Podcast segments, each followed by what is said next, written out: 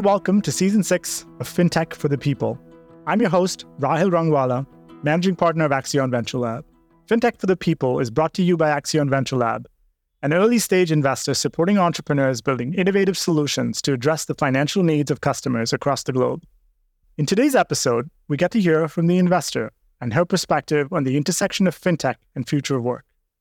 Stella Klemperer is the Director of Strategy at Flourish Ventures.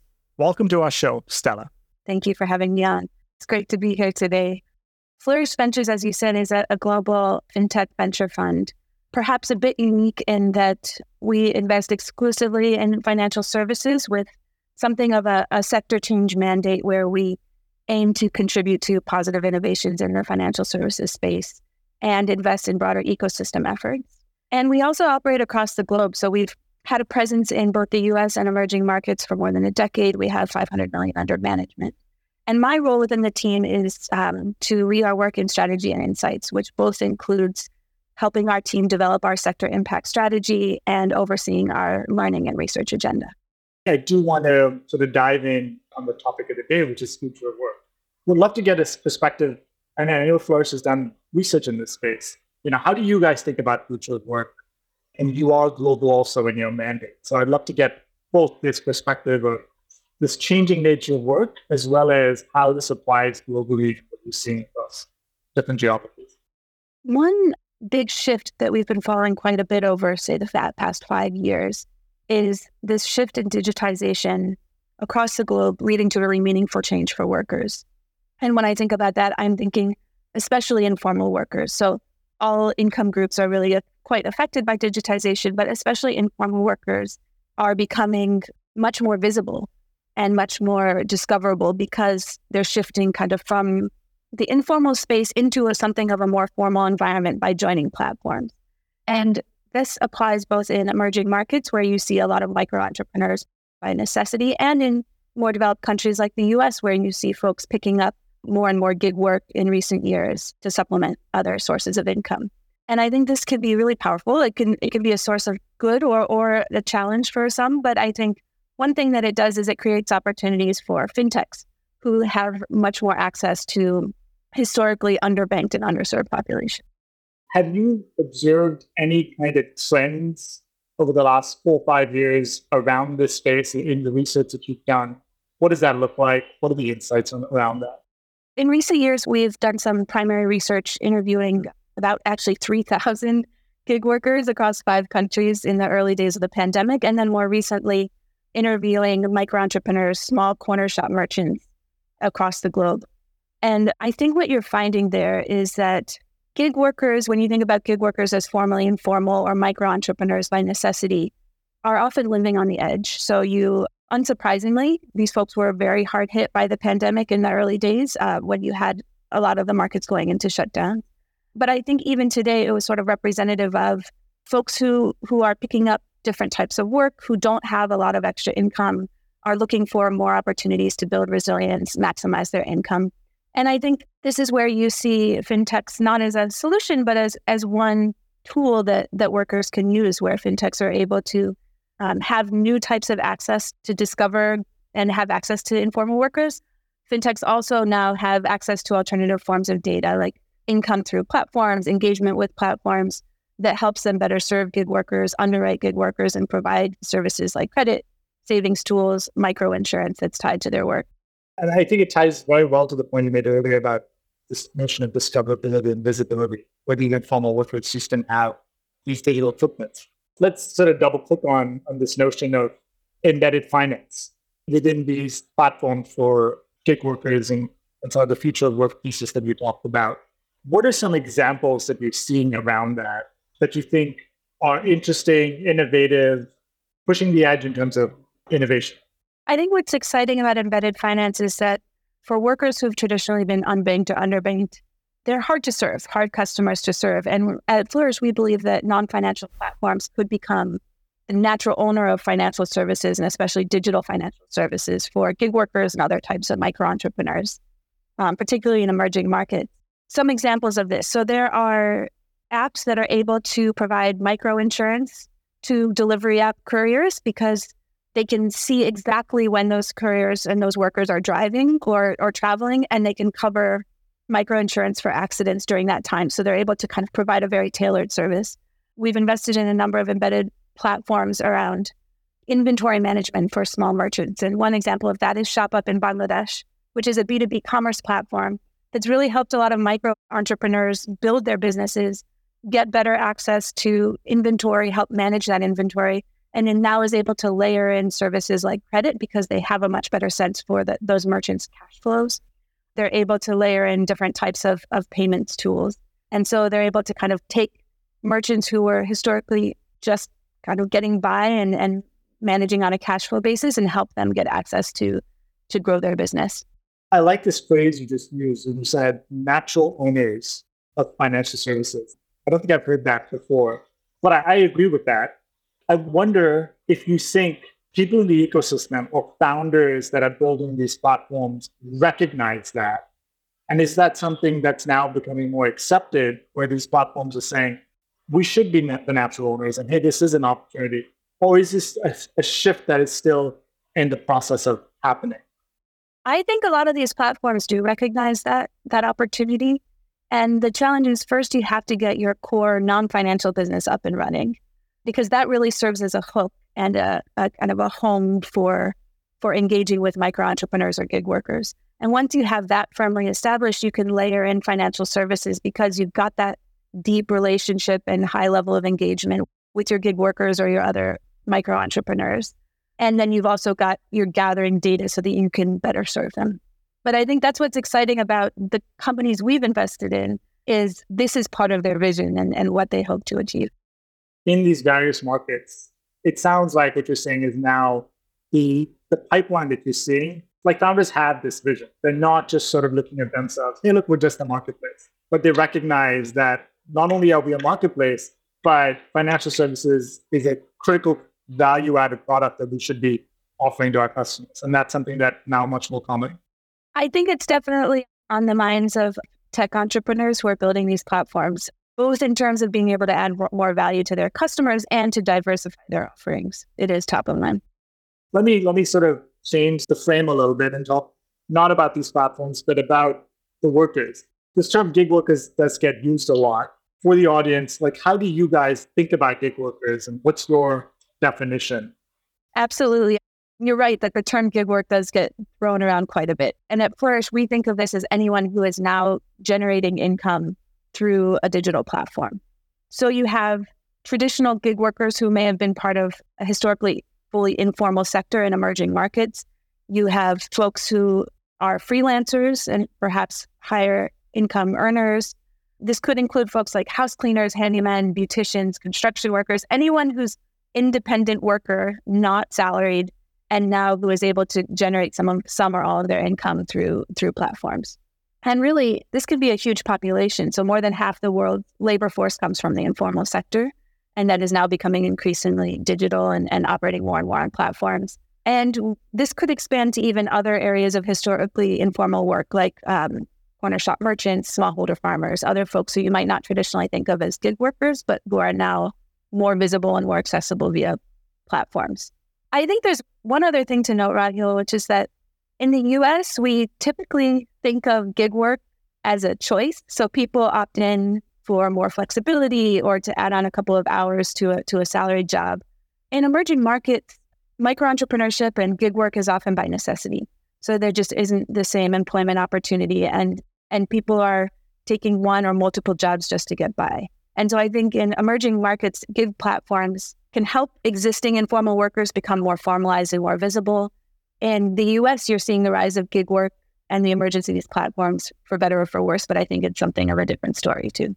It's an interesting delineation you've drawn because I would assume based on that, there will be very different needs for, for gig workers in the US versus in an emerging market where the emerging market, it's much more of a compulsion, a necessity, uh, and lack of choice.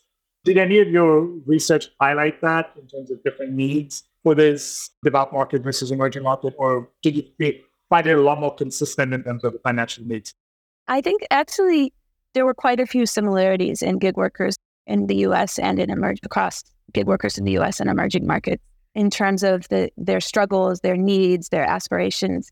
I think one difference that comes to mind is that in the US, the number of unbanked and underbanked is quite a bit lower. And so the opportunity to embed financial services might look a bit different. In emerging markets, you might have informal workers or gig workers who are using digital financial services for the first time. And so that platform can be that the home for them of their their financial lives.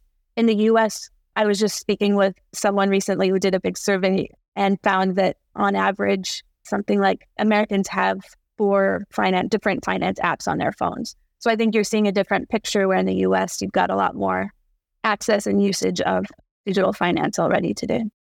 One of the important frames that we use in our work is gender, especially in the, in the financial inclusion space gender is always a core element from our financial inclusion thesis. Do you see any kind of differences around gender or opportunities when we think about fintech and future work for gender? As you might expect, you, you see you see gender roles kind of playing out in in gig work. So that we definitely saw come through when we when we surveyed workers. But I think we found that financial well-being and aspirations were quite similar that women working in gig work are, are concerned about a lot of the same things with their financial lives. Maybe one difference being uh, physical safety, where women tend to, to have more concerns. That makes sense. I think from a platform perspective, at the root, gig work is precarious. And then when you add safety on top of that, from a gender perspective, that, that creates another layer of concern. That makes a lot of sense. Can you talk a little bit about when we see platforms, we see one of the issues and challenges is attrition on these platforms, these gig big platforms. When you were looking at these platforms or companies that you've invested in, how does that impact the model? And then do you think an embedded finance play can can help address some of those attrition challenges? There's a high degree of volatility within the gig economy. Workers are taking multiple jobs, they're picking up gig work when they need the extra income. And so you do see a lot of turnover in that space, which is a platform that, especially someone that's offering financial services, that could be a bit challenging. What we're seeing is a really interesting model with a company we invested in in Mexico called Heru that's managing tax withholdings and tax returns for a number of different segments gig workers primarily, but also freelancers and small business owners, among others. And I think what's unique about their model is that they found that there's overlap where someone might be a gig worker, but also fall into a couple of other tax regimes.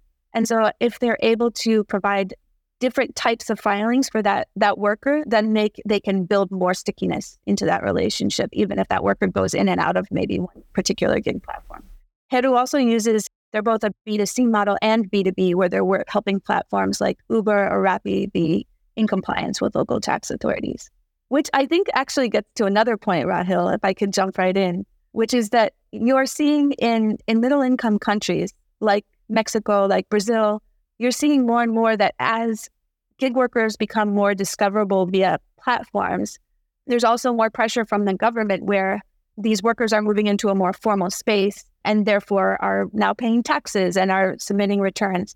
And so, as workers become more formal, as they're navigating more tax withholdings, and as they're trying to grow their business, this is another place where embedded finance platforms can play a big role in helping them manage that transition to, to greater formality.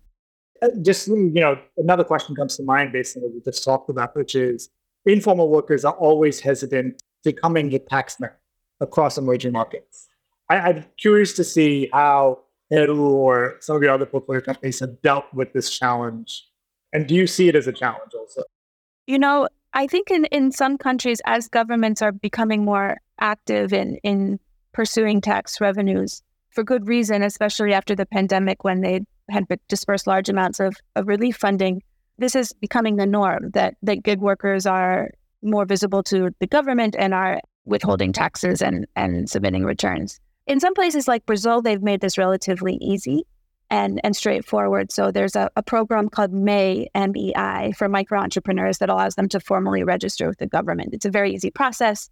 They pay reduced taxes and in return, they get access to benefits like Social Security, e invoicing, business banking. So I think in, in a lot of markets, governments are working to make this easier and perhaps less painful for historically informal workers. And maybe this is not a space you're so well versed in, but like from a regulatory perspective, how are you seeing government regulations keep up with this kind of shift in the labor market. And, you know, historically governments tend to lag technology shifts. Is this something that you're observing, or are you seeing some governments, the example you gave is Brazil, but others be more proactive? And um, how do you think that's playing out? So I'm probably not the best person to speak to this, and you might know more about this. I think in India with the with the Aadhaar system and the and the tech stack, you're seeing a lot more integration that's serving businesses. Um, what was it? Five years ago, I did some research in India on the digitization of small businesses, and you really see um, that the system works is, is is kind of widely accepted and seems to work pretty well. Yeah, no, I think India is a unique space also because from uh, the shifts around GST and the inclusion of GST has also pushed digitization in a much more aggressive way. Do you still think it's a good opportunity? I think there's a real opportunity in the embedded finance space. And I think it, a lot of it comes down to fundamentals. You need to be looking for business models that are viable, especially in our current macro environment. And then looking for those entrepreneurs who have that long term vision. So, really starting with the core fundamentals of, of building a, a non financial platform and then getting the right resources to and tools to layer in those financial financial services as well. And I think this actually leads to one other area that that is of interest to Flourish right now, which is on the infrastructure side. So banking as a service, other types of infrastructure tools that can help um, tech founders build in financial services more easily. And so that's another really interesting area to to invest in. Yeah, I think that's a that's a really interesting point because I connected to your earlier point, like finding the right partners and not having to build everything yourself. There's a lot of enabling infrastructure that these marketplaces can really tap into. So, as an investor, when you think about market size and the opportunity, not really miss that this is actually a big opportunity for an infrastructure player or a banking as a service player because marketplaces are, are hungry for these kinds of products and services. I think that's a really good point. Thank you so much. I really appreciated that very frank level of insights that you've shared and, and the deep perspective that you that you that you and Flourish bring investing and operating in this space and done so much research. I really do want to ask you a little bit more of a, a more personal question, which is if you were not doing what you're doing right now, which I know is you enjoy doing, what would, what is it that you would do instead? That's a great question, Rahul. And I do I do love what I'm doing now and I, I love working with the team at Flourish. You know, if I were to do something totally different, I think I would study languages and linguistics. And I don't know what that career would look like, but my grandfather was an immigrant from Turkey. He spoke eight languages. He lived in New York. And when I would visit him, he would get in the front seat with the taxi driver wherever we went and just speak with him in whatever language that taxi driver spoke. It made me recognize really early on that there's so much power in language and being able to connect with people through through common language. And then somewhat unrelatedly, I studied a little bit of linguistics at one point in my life and I just love the study of uncovering patterns in language it's like math, but for me, it was more fun and kind of easier. And so I really loved linguistics too. That's fascinating. I would have loved to have met your grandfather. He sounds like a really impressive personality. He actually he worked at, in, in insurance. He was a salesman in insurance, going door to door. Oh yeah, so speaking different languages has definitely been a, a plus in that line of work. Well, Stella, thank you so much for, for joining us and, and, and sharing your insights. I really appreciate uh, the time. Rahil, such a pleasure to speak with you today. Thank you. Next week, we'll be heading to Manila to hear from Jamie de Los Angeles, co founder and CEO of Advance, one of Accion Venture Lab's portfolio companies that leverages HR tech to provide early wage access to workers.